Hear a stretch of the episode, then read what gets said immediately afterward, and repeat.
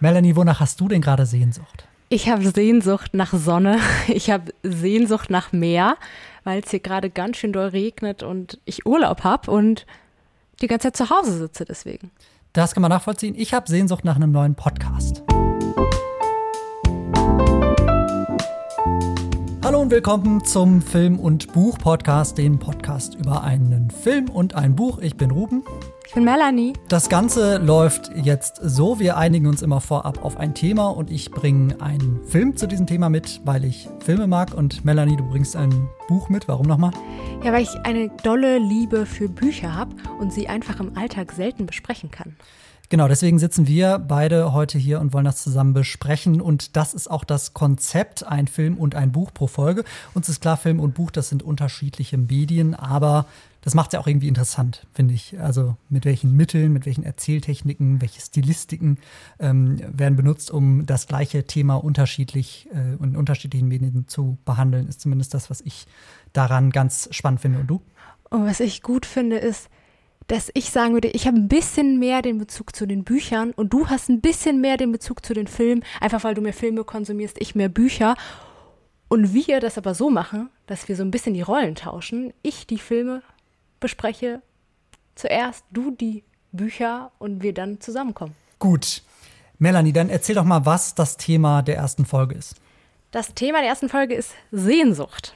Und da haben wir uns zwei schöne Sachen überlegt. Du hast mir einen Film ausgesucht. Genau, ähm, das ist ein Film aus den 90ern, das genaue Jahr weiß ich jetzt nicht, von Wonka Wai, Chunking Express heißt der und der ist mir sofort in den Sinn gekommen, als ich an Sehnsucht äh, gedacht habe. Vielleicht erzählst du einmal, worum es da überhaupt geht.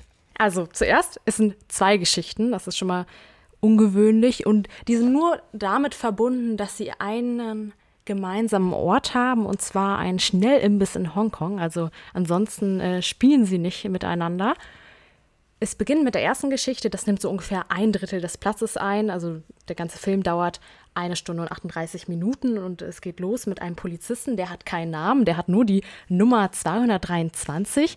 Er wird von seiner Freundin May verlassen, hat dementsprechend super Liebeskummer, nimmt sich aber vor, einen Monat auf sie zu warten und das Ungewöhnliche, er fängt an, Ananasdosen zu horten. Das ist nämlich ihre Lieblingsfrucht. Und er sagt, okay, ich sammle jeden Tag eine Ananasdose mit dem Verfallsdatum, dem 1. Mai. Das ist nämlich dann der Monat, bis dahin sie zurückkommen kann.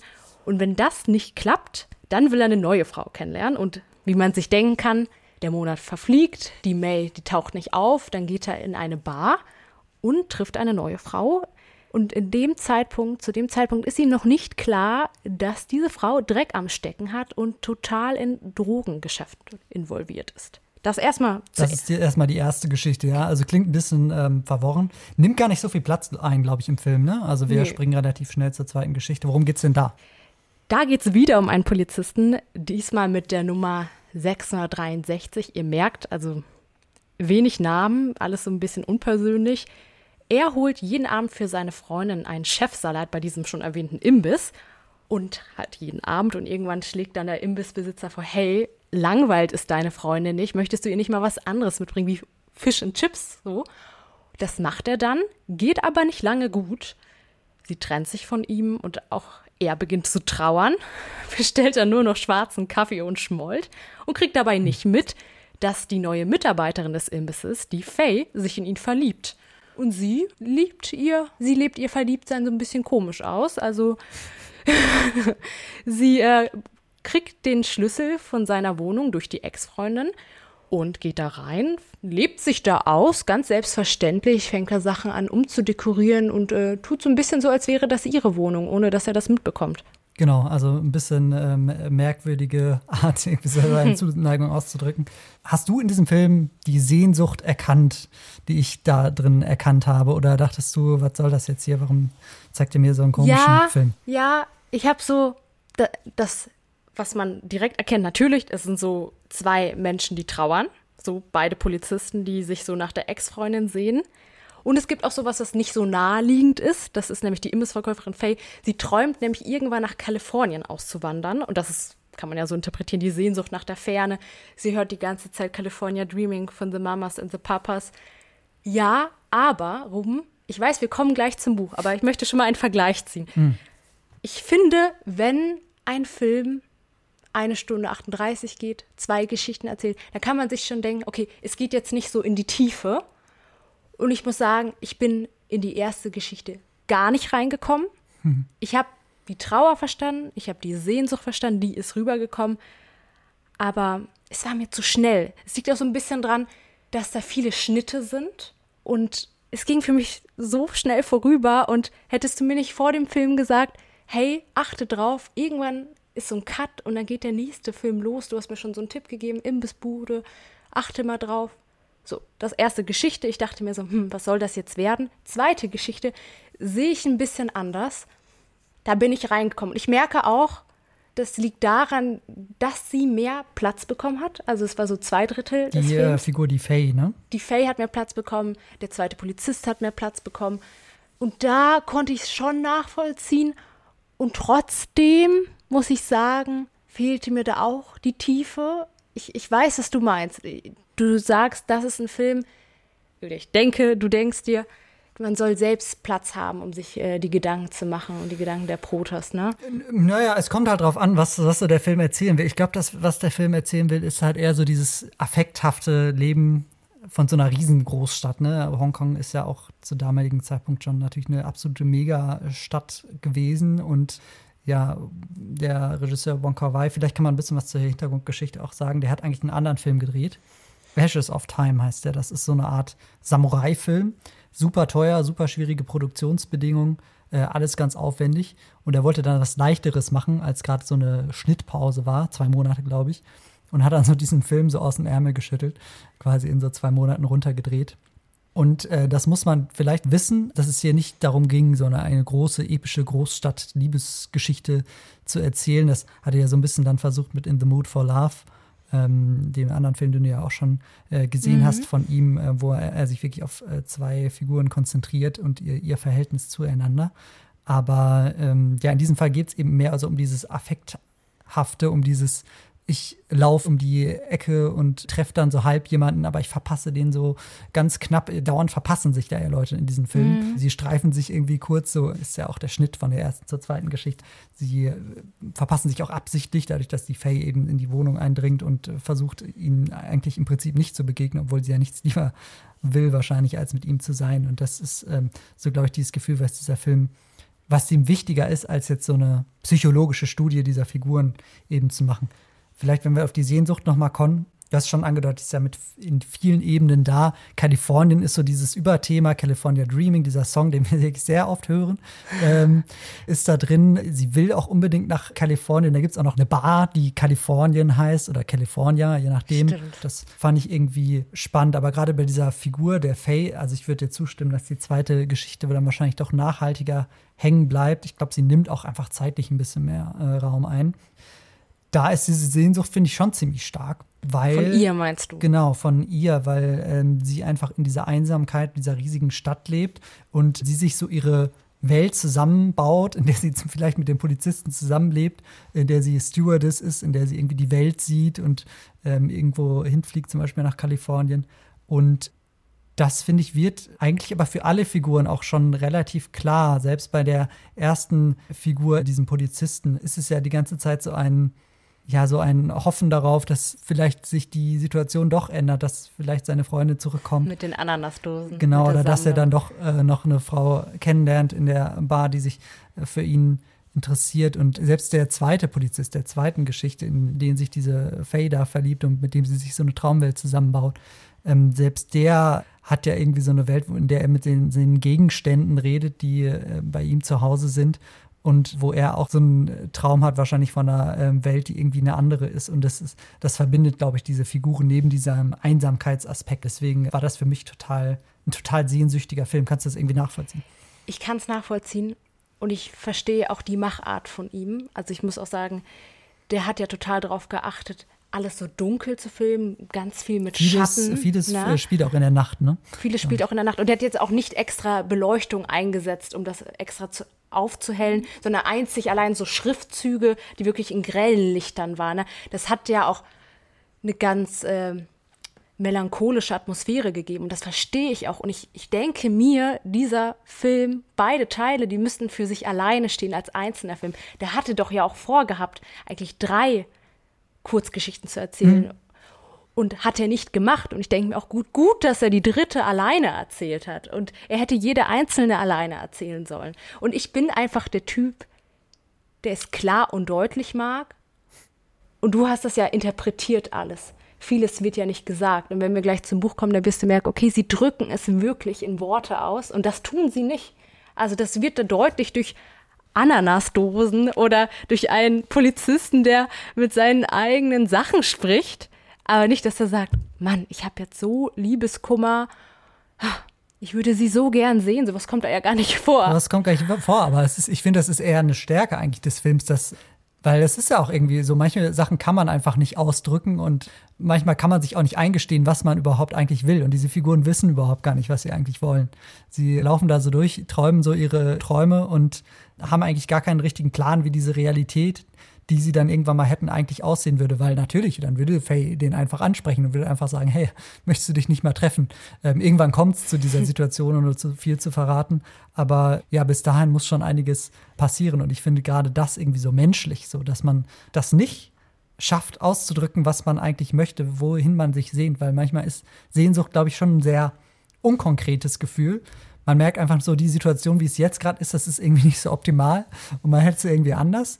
Aber wie genau das dann aussehen soll, das ist eben so der nächste Schritt, wo man das nicht so, nicht so genau weiß. Und ich finde, du hast gerade schon die Visualität ähm, angesprochen, die gibt einem viel an die Hand, um sich so ein Sehnsuchtsgemälde aus diesen Filmen zu malen. Einerseits durch diesen starken Kontrast zwischen krassem Realismus und eben dieser Traumästhetik, die durch diese verschwommenen Neonlichter dieser Hongkonger Stadt, die man ja auch nicht so kennt aus Filmen. Ne? Aber gerade diese, dieser Kontrast eben zwischen dem Realismus dieser, dieser Pommesbude oder dieser, äh, dieses Imbiss, äh, wo dann noch der Kaffee aus so einem Cola-Becher äh, serviert wird und die Pla Plastikflaschen umstehen und so. Das ist natürlich sowas, sowas krass un Ästhetisches vielleicht, so was, was. Äh, und irgendwie was auch gar nicht reinpasst, ne? Was also irgendwie dann so gar nicht Kulisse. reinpasst. Und das wird so gegenübergestellt in diese neon getauchte, verschwommene Lichterwelt sozusagen, ähm, die da auch eben stattfindet.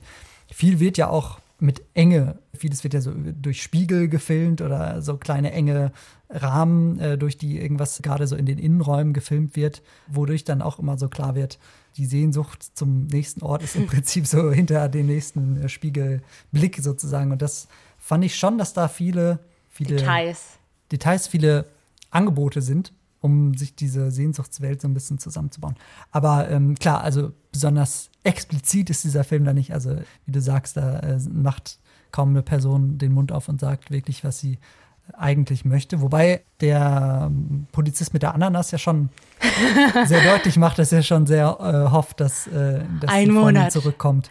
Darauf ähm, hofft. Genau, und ja, das hat, finde ich ja auch so ein, eine schöne Dringlichkeit, dass er wirklich sagt, so zu dem und dem Zeitpunkt muss es passieren und sonst gebe ich das auf. Also wann macht man sich denn schon solche konkreten Ziele im Leben für was, was eigentlich nicht so, nicht so konkret festzumachen ist wie so ein Ablaufdatum von der anderen. Ja, aber das stimmt, das stimmt. Ich finde, das ist in beiden Teilen, wo es um Faye geht. Ich möchte nicht zu viel verraten, aber da wird es auch äh, um Daten gehen, um Zeiträume und genauso jetzt auch mit dem einen Monat, wo er der Ex-Freundin die Zeit gibt. Und ich finde, stimmt, dieses Verfallsdatum, das drückt auch dieses Warten aus, ne? Und auch diese dahergehende Sehnsucht. Flugzeuge spielen ja auch eine ganz äh, große Rolle, die ja auch irgendwann so für so Sehnsucht stehen. Flughäfen auch und du hast mir ja mal gesagt, du magst Bahnhöfe. Vielleicht sagst du mal, warum du Bahnhöfe magst.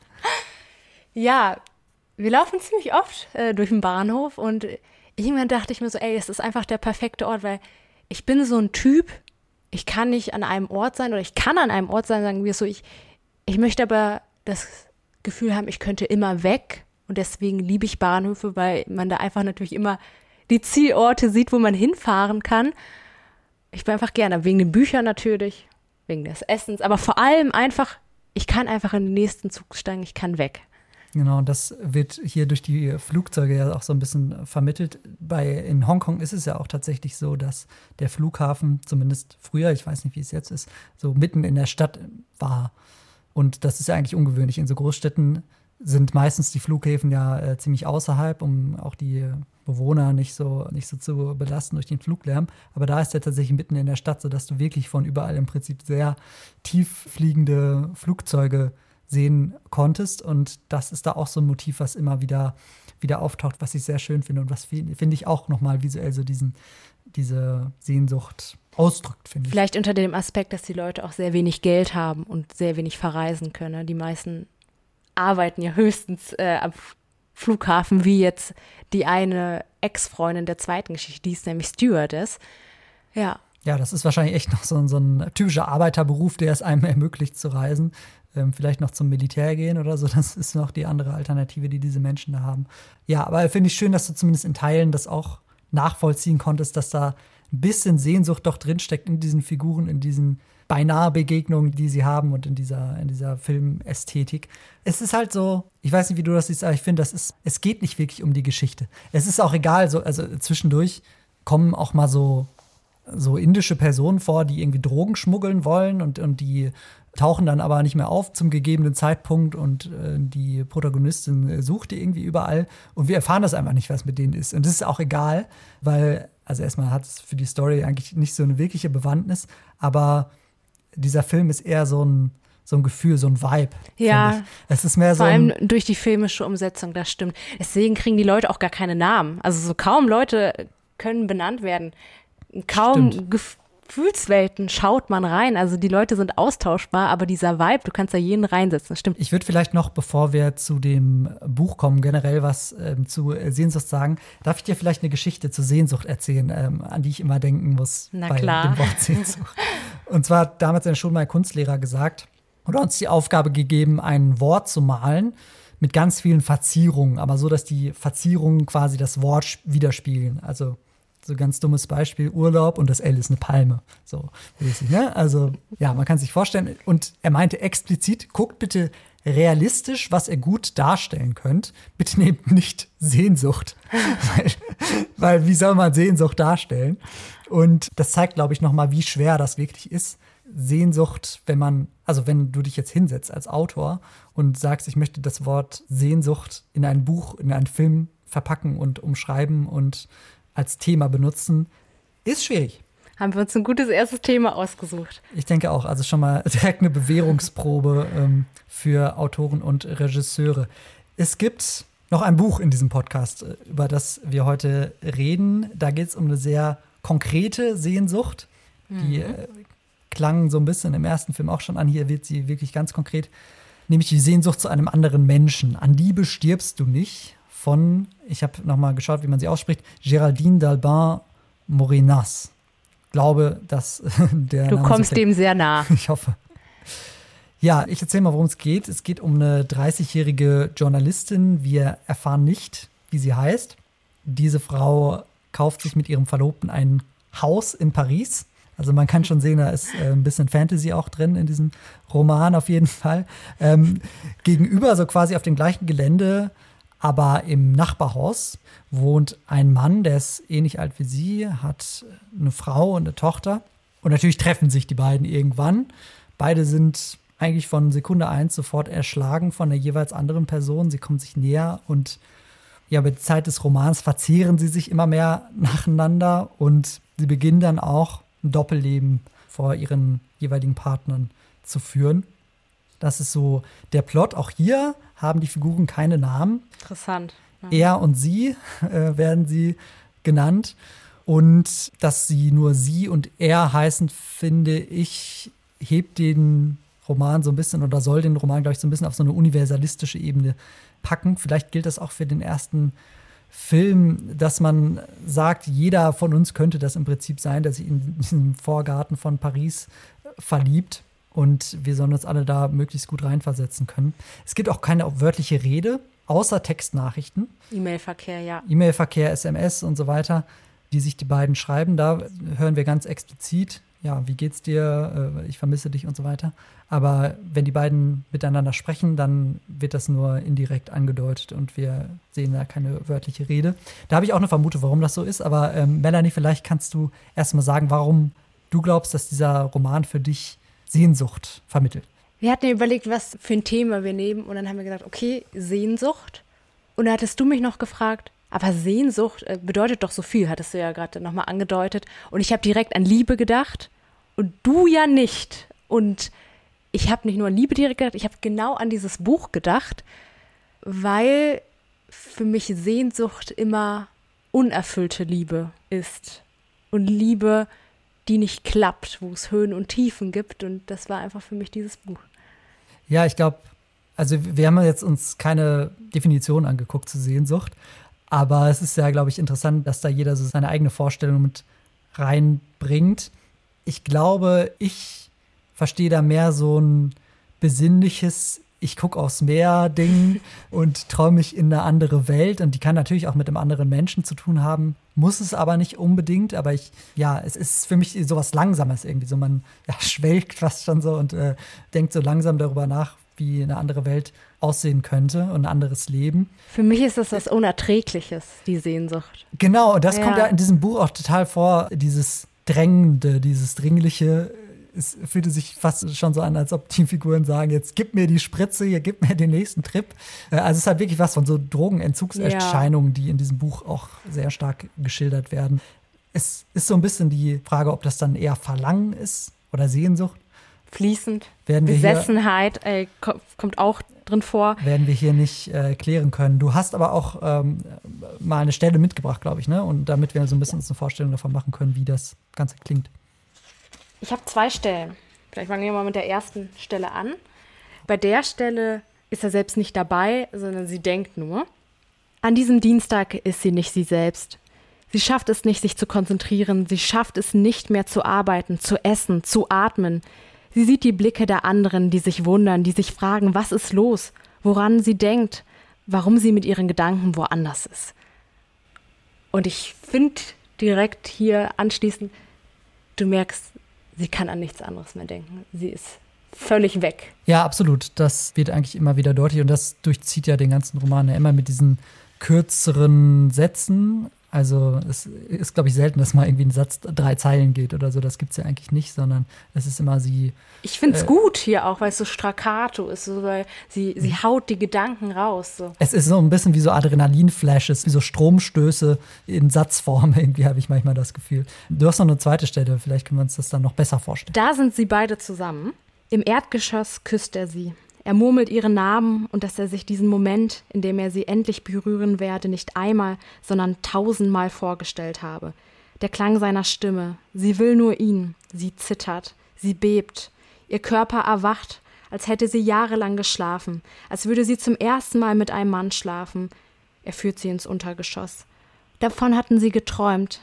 Sie haben sich nicht getäuscht. Ihnen wird klar, dass sie einzig und allein auf dieser Welt sind, um sich zu lieben.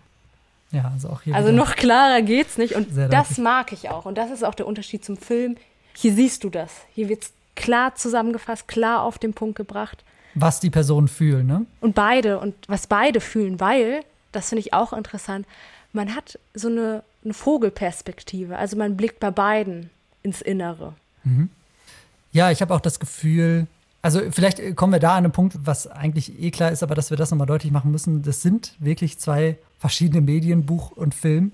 Und eine offensichtliche Sache, die man natürlich in einem Buch hat, die man im Film nicht hat, ist, dass man in die Köpfe der Menschen schauen kann und äh, die Gedanken ausformulieren kann von diesen Personen. Das passiert hier, glaube ich, sehr stark, dass ja, wir in diese Gedankenwelt eindringen und äh, genau wissen, wie sich sie fühlt, wenn er wieder bei seiner Frau und seinem Kind oben ist und ähm, möglicherweise bald sich mit ihr trifft in der Bar oder so. Das, was da genau in die vorgeht, das wird hier ja schon sehr explizit gemacht und sticht vielleicht dadurch noch stärker heraus, dass es eben, wie gesagt, diese wörtliche Rede, ähm, diese Aussprache eigentlich nie gibt, sondern es ist immer nur so. Ich finde auch so Nachrichten, so E-Mails und SMS, das ist ja immer sowas, was man so, so intim auch. Aber intim einerseits, aber andererseits, du schickst es ja immer so in den luftleeren Raum. Es ist ja nie so eine so eine richtige Kommunikation, wo du siehst, wie die andere Person reagiert und Aber das finde ich kommt. vor allem krass, dass man hier mehrere Ebenen hat. Man hat deren Gedanken, man hat SMS-Verkehr, man hat E-Mail-Verkehr und man hat den direkten Austausch. Also heftig. Und ich denke, man könnte es auch im Film umsetzen, wenn man zum Beispiel einen Off-Text hat. Gibt es ja auch. Ja, das gibt es natürlich auch äh, oft. Also es gibt viele Versuche, glaube ich, dieses Romanhafte auch so in eine Filmsprache zu transportieren ist wahrscheinlich dann Wonka Wai und Chunking Express äh, der falsche Adressat, um so eine Art von Filme ähm, wiederzuspiegeln. Ich wollte auch eine Sache sagen zu dieser wörtlichen Rede. Meine ja. Theorie dazu wäre auch wieder so ein Realitätskontrast. Ich glaube, die Autorin will ja wirklich so vermeiden, dass zu viel Realität eindringt in diese Person und ihre Sehnsucht, ihre ja, Verzehre nacheinander sozusagen, weil ich finde, wenn die beiden jetzt im Vorgarten stehen würden und sagen würden, ja, wie läuft's bei dir? Ach, mir geht's heute nicht so gut.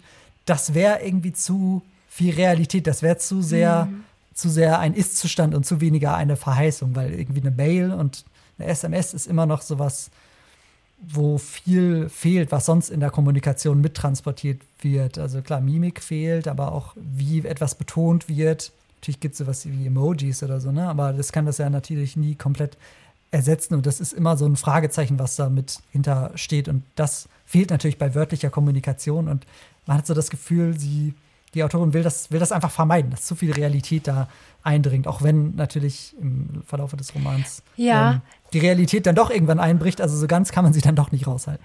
Man merkt auch, dass sie direkt wenig kommunizieren. Da passiert ja nicht viel. Wenn, wie du meinst, dann ist das äh, per SMS, per E-Mail-Verkehr.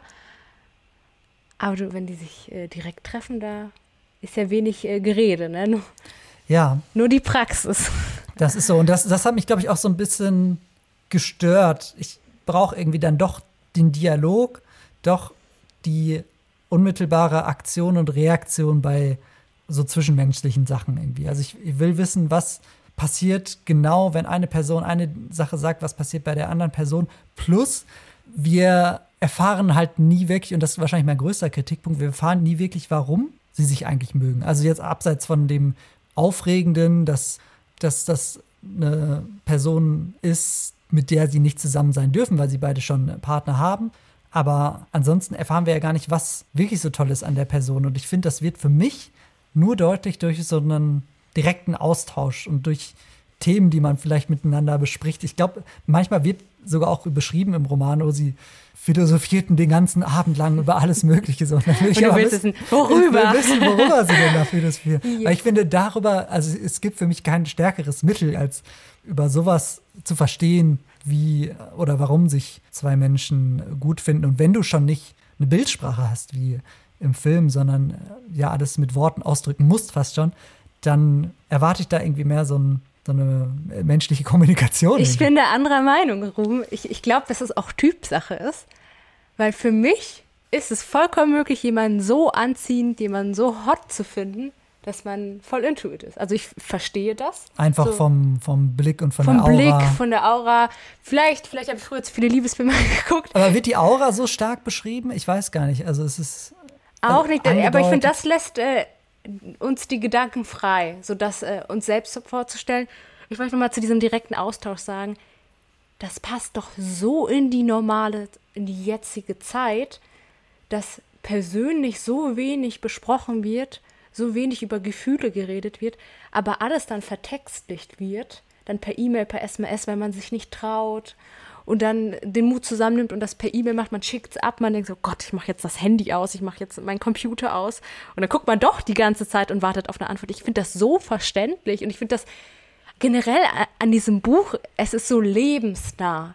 Es ist, es zeigt einfach dieses, okay, zwei Menschen finden sich toll, es klappt nicht, sie versuchen es, alles bricht zusammen, es ist das Ende. Ja.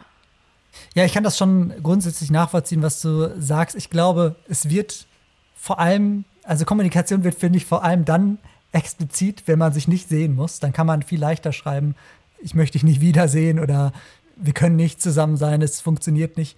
Und irgendwie ist das ja das Uninteressantere.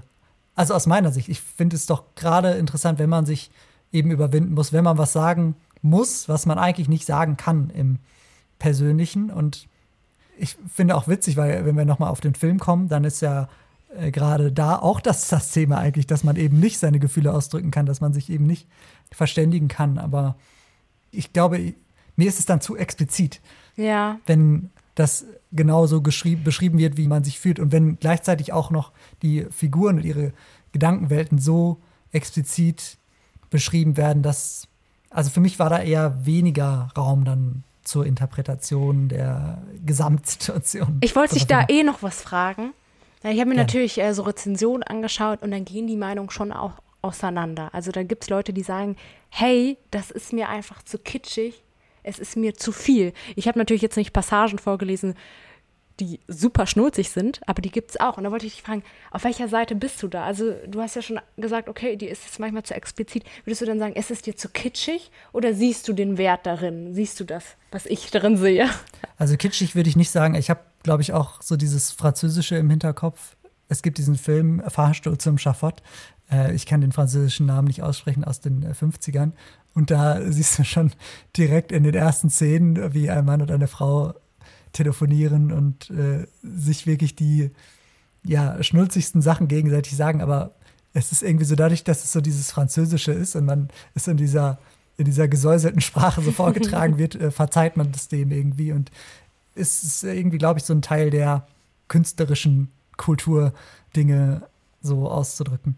Also das war, glaube ich, gar nicht so mein Problem. Ich glaube, das Problem für mich war eben einerseits dieses, dass nie eine Frage offen bleibt, wie eine Figur sich fühlt. Das würde mich wahnsinnig machen, ey, wirklich. Ey, wenn das offen bliebe, ist, ich finde es genau richtig, aber ist halt Geschmackssache. Ja, aber es ist, ich finde, viel deutet sich ja auch an durch Gesten, durch Blicke, durch andere Dinge und ich finde, so gute Romane schaffen es da immer eine gute Balance hinzubekommen zwischen beschreiben, was jetzt gerade passiert für den Außenstehenden und dann wiederum in den Kopf zu springen und zu schauen, wie kann man diese Gefühlswelt beschreiben. Und da ist er auf jeden Fall auf dieser Gefühlsweltseite, dieser Roman. An eine Sache musste ich gerade noch denken, und zwar Robert McKee. Ich habe dich ja schon, glaube ich, manchmal mit dem genervt. Das ist äh, so der große Drehbuchguru für Hollywood, aber auch generell so ein großer Geschichtenerzählexperte. Also großer Lehrmeister für viele, was so Drehbuchschreiben angeht, aber auch generell Geschichten erzählen. Und er sagt, das Wichtigste bei Liebesgeschichten ist die Frage, what stops them? Hm. Also, was hält sie eigentlich auf? Und in dem Fall ist es halt vor allem, dass sie eben schon verheiratet bzw. verlobt sind. Also ganz klassisch, da mhm. ist schon einer. So.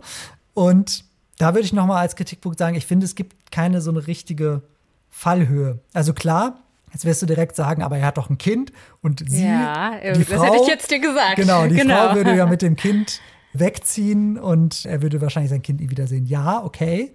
Aber wenn man jetzt nur das Liebesleben sich anguckt, dann wäre das Leben ja gar nicht so viel anders, vor allem aus der Perspektive von ihr. Also sie hätte einfach einen anderen Typen, der wahrscheinlich auch reich ist, der quasi im äh, Die Wohnung muss man sich ja leisten können. Ja, im selben Ort auch wohnt, also quasi direkt gegenüber. Es wäre immer noch wahrscheinlich ein High Society Leben, wäre vielleicht für die erste Zeit sexuell erfüllter, weiß ich nicht. Also gerade was sie aufgeben würde, indem sie ihrer Sehnsucht nachgeben würde, wäre halt so ein bisschen unangenehmes Gespräch mit ihrem Mann und so, ja, versteht man. Aber es ist, also es ist immer vorstellbar, wie das Leben aussehen würde mit der anderen Person, was es einerseits natürlich leicht macht, dann auch literarisch zu beschreiben, was man sich alles so erträumt. Aber gleichzeitig ist es ja auch irgendwie so ein bisschen langweilig, weil man weiß, okay, ja, dann wäre man halt mit der Person. Aber am eigentlichen Leben wird sich nicht viel ändern. Also die dieser radikale Umbruch, der passieren würde. Das heißt, du wünschst dir mehr. Du wünschst der dir einen. Fehlt. Der fehlt. Aus meiner Sicht zumindest. Ich ja. frage mich gerade, was du dir denn wünschen würdest. Ich würde mir wünschen, dass zum Beispiel er in einem anderen Land lebt. Also das wäre so richtig Zum oberflächlich Grund. natürlich, ne? So dass man wirklich sagen muss, okay, da muss ich ganz woanders hinziehen oder dass es irgendwelche Statusdifferenzen gibt, dass es ja vielleicht auch ein Leben ist, was die andere Person führt, von dem man überhaupt gar keine Ahnung hat, wo dann klar ist, okay, dieses Leben muss sie dann mitführen. Also sie muss nichts aufgeben, um mit ihm zu sein. Verstehst du? Außer halt ihre Beziehung, äh, ihren Verlobten. Aber eher mit dem Kind, mit der Frau. Ja, er hat es, aber trotzdem wäre das Leben, was er danach führt, immer noch ähnlich, außer dass er halt zwischendurch mal in die USA jetten müsste, wo sie, wo die Frau dann wahrscheinlich hingehen würde. Also klar ist das ein Motiv mit dem Kind will ich jetzt gar nicht absprechen, aber dieses Leben, was sie dann führen, das wäre dann doch ein ähnliches, glaube ich. Und das ist so ein bisschen das, was ich mir so erhofft hätte, dass da ein bisschen mehr, mehr Differenzen sind, mehr, mehr Radikalität irgendwie ist in den mehr Dinge nötig sind für die Liebe. Genau. Ich weiß nicht, ob du es auch so siehst, aber für mich zeichnet sich die Geschichte durch diese unglückliche Liebe auch aus. Also ich würde gar nicht wollen, dass sie glücklich zusammenkommen. Ich würde das gar nicht wollen, dass er das Kind aufgibt, zu ihr zieht und die ein erfülltes Leben führen und die anderen Partner einfach fallen lassen. Also für mich trägt sich das Buch dadurch, dass das so schmerzhaft ist. Also dass so dieser Leidensprozess nach. Ich brauche diesen Leidensprozess und ich und ich brauche auch nicht das Happy End. Nee, das brauche ich auch nicht, glaube ich. Äh, also kann ich nachvollziehen. Kannst auf jeden Fall. Weil, also sie geht da ja schon sehr tief rein, auch in diese Gefühlswelt, in diese Verzweiflung. Und ich glaube, das kann sie schon, das will ich ihr jetzt gar nicht absprechen, dass sie Aspekte von Verlust und von Verlangen, von äh, Trauer, Liebeskummer und so, dass sie das nicht irgendwie ausdrücken kann, würde ich Meinst jetzt die Autorin gerade, ne? Die Autorin, genau. Aber Genau, also ein Happy End bräuchte ich auf gar keinen Fall, weil also, aber ich glaube, das ist auch schon sowas, mit dem man rechnet, ne? Ja. Bei einer Geschichte, die über eine Liebschaft, die verboten ist, über eine Affäre, wie auch immer. Das ist, glaube ich, das, was man auch erwartet. Deswegen war das für mich jetzt nicht überraschend, wie das Ganze sich entwickelt. Ähm, was ich aber noch mal sagen wollte, ich glaube, mein größtes Problem ist am Ende so, ich muss mich auch so ein bisschen immer mitverlieben in die Figuren. Bei so einer Geschichte ah, zumindest. Okay, da kann ich auch was zu sagen, ja. Und das finde ich, da gibt mir das Buch zu wenig Anhaltspunkte und weiß ich, war ich wahrscheinlich einfach enttäuscht, sodass ich die gar nicht so gerne mag. Ich mag die aber auch nicht gern. Aber das hat mich so dazu gebracht, weiterzulesen. Also ich war so genervt teilweise von denen, wie die reagieren, wie die handeln, warum die es nicht geschissen kriegen. Also ich hatte keine Sympathie zu denen und mhm. trotzdem fand ich diesen Reibungspunkt, dass ich die dann irgendwann nicht mehr leiten konnte, toll gut äh, weiterzulesen. Komisch, aber ja. ja. es ist vielleicht dieser universalistische Aspekt, dass dann wirklich sie und er und man, also das so angelegt ist, dass man sich da möglichst reinversetzt. Ja, und, und ich hasse mich ja auch in manchen ja. Situationen. Ich habe doch auch schon so, also nicht direkt so, nicht direkt in dieser Handlung, aber man hat ja schon auch so mal gehandelt, wo man sich dachte, boah, ich bin so genervt von mir selbst, ich bin in einer Schleife mit mir und deswegen konnte ich beide Seiten so verstehen und ähm ja, wie gesagt, also ich glaube, das beschreibt sie gar nicht so schlecht. Aber es ist natürlich immer die Frage, was wünscht man sich und was hat man dann am Ende. Ne? Also ich meine, das Buch ist jetzt so, wie es ist. Man kann sich jetzt nicht ein Traumbuch zusammenschreiben. Das ist irgendwie vermessen wahrscheinlich. Aber ich hätte dann gerne einfach auch noch mehr Fleisch an den Figuren gehabt. Also sie ist ja zum Beispiel irgendwie Journalistin, aber wir wissen gar nicht, was sie überhaupt macht. Wir müssen nach Marseille aber ich finde das aber so um witzig. eine Reportage zu schreiben. Aber was, was macht sie denn da wirklich? Ich glaube, die Autorin ist ja auch kommt ja auch irgendwie aus dem äh, Kommunikations-PR, Journalismusbereich und so. Also es ist ja nicht so, als hätte sie da keine Expertise, um so ein bisschen zu zeigen, wie läuft das Leben überhaupt von diesen Personen ab. Aber dafür interessiert sie sich natürlich halt nicht so. Aber witzig, weil du, du gibst mir natürlich einen Film mit zwei Kurzgeschichten, wo ja auch so viel offen bleibt. Aber beim Buch kritisierst das stimmt, aber wie sie ja. arbeitet, wissen wir ja schon mal. Ja, ne? ja, also wie sie dann den Chefsalat machen muss und, und halt und lieber, mit, lieber mit Plastikflaschen tanzt. So, ja. Ich möchte einen Punkt noch sagen den ich in beiden wiederfinde, in Film und in Buch. Und das ist das mit dem Verfallsdatum, mit diesen Zeitangaben. Was ich am Buch so gut fand, dass sie dann immer sagte, oder das im Buch stand immer, es ist der 11. November, es ist der so vielte Dezember und es hat mich getrieben, weiterzulesen. Und man merkte irgendwie so, es neigt sich dem Ende zu, es neigt sich dem Abgrund auch zu. Und das Gleiche habe ich ja auch im Film, in der, vor allem in der mhm. ersten Kurzgeschichte gesehen, mit diesem, ich gebe dir jetzt einen Monat Zeit, ich horte jetzt diese Ananasdosen und ich möchte nur Ananasdosen mit diesem Verfallsdatum, mit keinem anderen Verfallsdatum, mit dem 1. Mai und dann war es soweit und er war am Abgrund. Und das finde ich so schön bei beiden. Wir hatten schon drüber gesprochen, aber das mit diesem Verfallsdatum und das treibt an. Wahrscheinlich so ein ganz klassischer, also hast du recht, auf jeden Fall, wahrscheinlich so ein ganz klassisches Motiv so bei so Liebesgeschichten immer zu sagen, es muss irgendwie ein absehbares Ende haben. Ne? Also wir haben ja ganz viele Geschichten, so die gehen nur einen Sommer oder so. Ja, stimmt. Und man weiß, nach dem Sommer ist es vorbei und es gibt ihnen dann so eine Tragik. Es ist so dieser Kontrast zwischen, man wünscht sich immer, dass Liebe dann unendlich ist, aber im Endeffekt ist es dann, dann doch oft zeitlich begrenzt und das wird eben durch diese ähm, Zeitangabe in dem Buch, glaube ich, deutlich gemacht. Ja, ja sehe ich schon. Abschließend Was würdest du machen? Würdest du es weiterempfehlen? Also die Sache ist, das Buch ist sehr kurz. Wie viele Seiten hat es? Ja, nicht mehr als 150. Genau, also das heißt, man kann es auf jeden Fall schnell weglesen, wenn man kurze Sätze mag, wenn man äh, prägnante Gefühlsbeschreibungen, wenn man ähm, vielleicht auch einfach was sucht, um vielleicht einen Schmerz, den man selber mal so erfahren hat, irgendwie so nachzuvollziehen, dann ist das, glaube ich, schon ein gutes Buch, um das so in zwei, drei Tagen sich mal durchzulesen.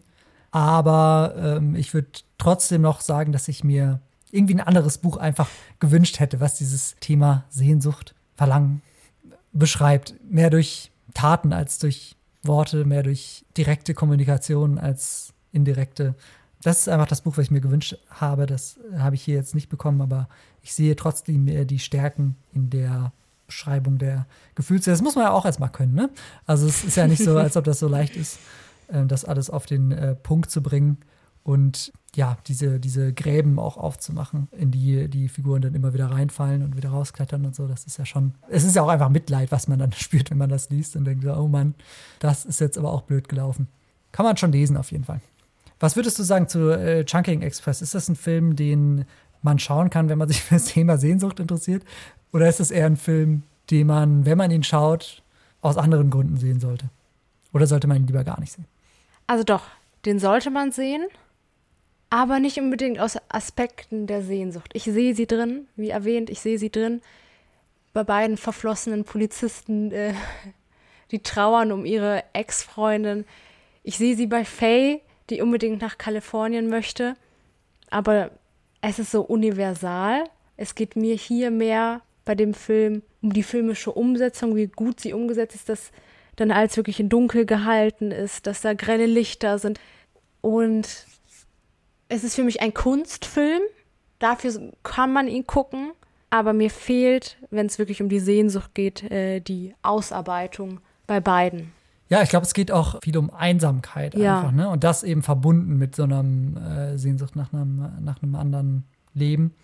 Einsamkeit das heißt, trifft's, ja. Zur Einsamkeit hätte man den Film auch gut äh, raussuchen können. Aber ähm, ja, aber witzig, dass du dieses Universalistische dann bei dem Film kritisierst, weil das ist, glaube ich, auch das, was ich beim Buch eher sehe. Das ist, das ist so dieses, dass man sich da einfühlen soll und weniger, dass es um die bestimmten Figuren geht mit ihren Eigenheiten, weil ähm, ja besonders viele klar definierte Eigenheiten haben diese Figuren jetzt nicht und das ähm, fand ich dann ähm, so ein bisschen schade.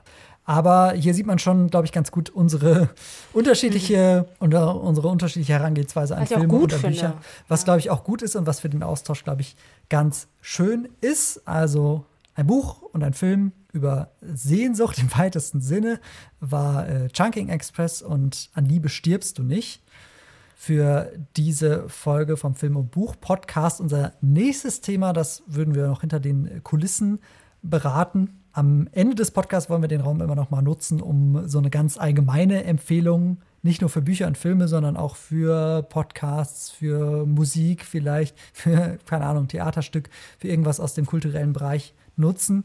Melanie, was hast du denn mitgebracht? Ich habe einen ganz bekannten amerikanischen Podcast mitgebracht und der hat jetzt eine neue Staffel und zwar Heavyweight. Da geht es immer darum, dass der Host, Jonathan Goldstein, zu verschiedenen Personen geht und äh, gemeinsam mit denen in die Vergangenheit schaut. So, was wäre gewesen, wenn eine Sache anders in der Vergangenheit gelaufen wäre? Und die versuchen sie dann gemeinsam zu beantworten. In der letzten Folge zum Beispiel gab es eine, die sich gefragt hat, ja, warum hat mich mein Jugendschwarm damals gekorbt? Und gemeinsam mit dem Jonathan geht es in die Zeit zurück, schreibt den Jugendschwarm an und versucht Klärung zu finden. Oder was anderes, was auch jetzt neu rausgekommen ist. Da ist äh, ein Künstler, der längst schon nicht mehr mit seiner Frau zusammen ist und sie aber Jahrzehnte später immer noch malt. Also es wäre es ihre Muse. Und sie kommt dann auch zu ihm und lässt sich einmal im Jahr malen. Und da fragt sich Jonathan, hey, warum machst du das denn? Ist das Liebe? Ist das Besessenheit? Oder was steckt dahinter? Und ich liebe sowas. Ich liebe den Blick in die Vergangenheit und ich mache es ja auch selbst oft und würde gerne auch Klärung finden, aber alleine tue ich es nicht. Aber hätte ich so einen Jonathan, der mit mir zurückgehen würde und ja, ja, dann äh, wird sich einiges bei mir doch nochmal regeln. Ja, sehr schöner ähm, Podcast auf jeden Fall. Ich finde, aber auch gerade stark, so dass oft ja auch in dem Podcast äh, es nicht zu einer Erklärung kommt. Ne? Ja. Ähm, dass dann oft einfach klar wird, okay, die Sache ist irgendwie komplex. Man weiß es auch nicht genau, die Personen können sich auch nicht genau erinnern, warum sie so gehandelt haben vielleicht. Oder es bleibt einfach so ein bisschen unklar, aber es ist irgendwie schön, nochmal dieses Gespräch geführt zu haben. Also, Und trotzdem findet man Hm. als Person, die da mitmacht, den Abschluss. ja, genau, es, es wird am Ende dann doch irgendwie immer rund. Also das ist schon, schon krass. Auch sehr hochwertig produziert mit Musik, mit ja, verschiedenen Interviews, reportagigen Elementen. Also ähm, wirklich, wenn man mal so einen ganz hochwertig produzierten Podcast hören will, der aber auch ja, Gefühle zulässt, kann man Heavyweight sich anhören. Ich habe auch was zum Hören. Das ist eigentlich eine Radiosendung, gibt es aber auch als Podcast. Und zwar Studio 9 von Deutschlandfunk Kultur. Gibt es, glaube ich, jeden Tag. Als Podcast dauert er immer so 30 bis 40 Minuten. Ich glaube, als Radiosendung dann eine Stunde mit Musik. Und da sprechen dann ein Moderator und eine Moderatorin immer mit einem Gast über die großen Themen des Tages. So tagespolitisch, aber auch grundsätzlich, was so auf der Straße liegt an äh, Themen. Es ist so ein bisschen lockerer als jetzt so ein typischer Nachrichtenpodcast. Oft auch mit sehr interessanten Gästen, auch Wissenschaftlern ganz oft. Also nicht so diese typischen Promis, sondern auch äh, Leute, die irgendwie einen inhaltlichen Fokus haben. Andreas Zick zum Beispiel war mal zu Gast, dieser Gewaltforscher aus Bielefeld. Harald Welzer war auch mal da. Ähm, Harald Schmidt sogar letztens. Also schon eine große Bandbreite an Gästen kann ich sehr empfehlen. Studio 9 kann man einfach mal beim Podcast-Anbieter suchen. Habe ich noch nicht gehört, mache ich auch mal. Sehr schön, dann äh, haben wir noch alle was, was wir hiernach nochmal uns anhören können, haben euch genug an die Hand gegeben. Jeden Monat soll es hier eine neue Folge geben vom Film- und Buch-Podcast. Ich hoffe, euch hat es gefallen. Melanie, hat es dir gefallen? Mir hat total gefallen und ich, ich habe schon Lust auf die nächste Folge. Alles klar, dann hoffen, äh, hören wir uns hoffentlich nächsten Monat äh, hier. Hoffen wir, dass der Podcast ein langes Leben haben wird. Wenn ihr Feedback, Anregungen, irgendwas habt, schreibt uns gerne, wie es euch gefallen hat. Wir haben eine Gmail-Adresse, film- und Buchpodcast at gmail.com, alles zusammengeschrieben. Film- und Buchpodcast at gmail.com. Und folgt uns bei Instagram. Genau, folgt uns gerne bei Instagram. Jetzt gerade, während wir das aufnehmen, gibt es die Seite, glaube ich, noch nicht. Aber ähm, Kommt. kommt. Ansonsten bis zum nächsten Mal. Tschüss.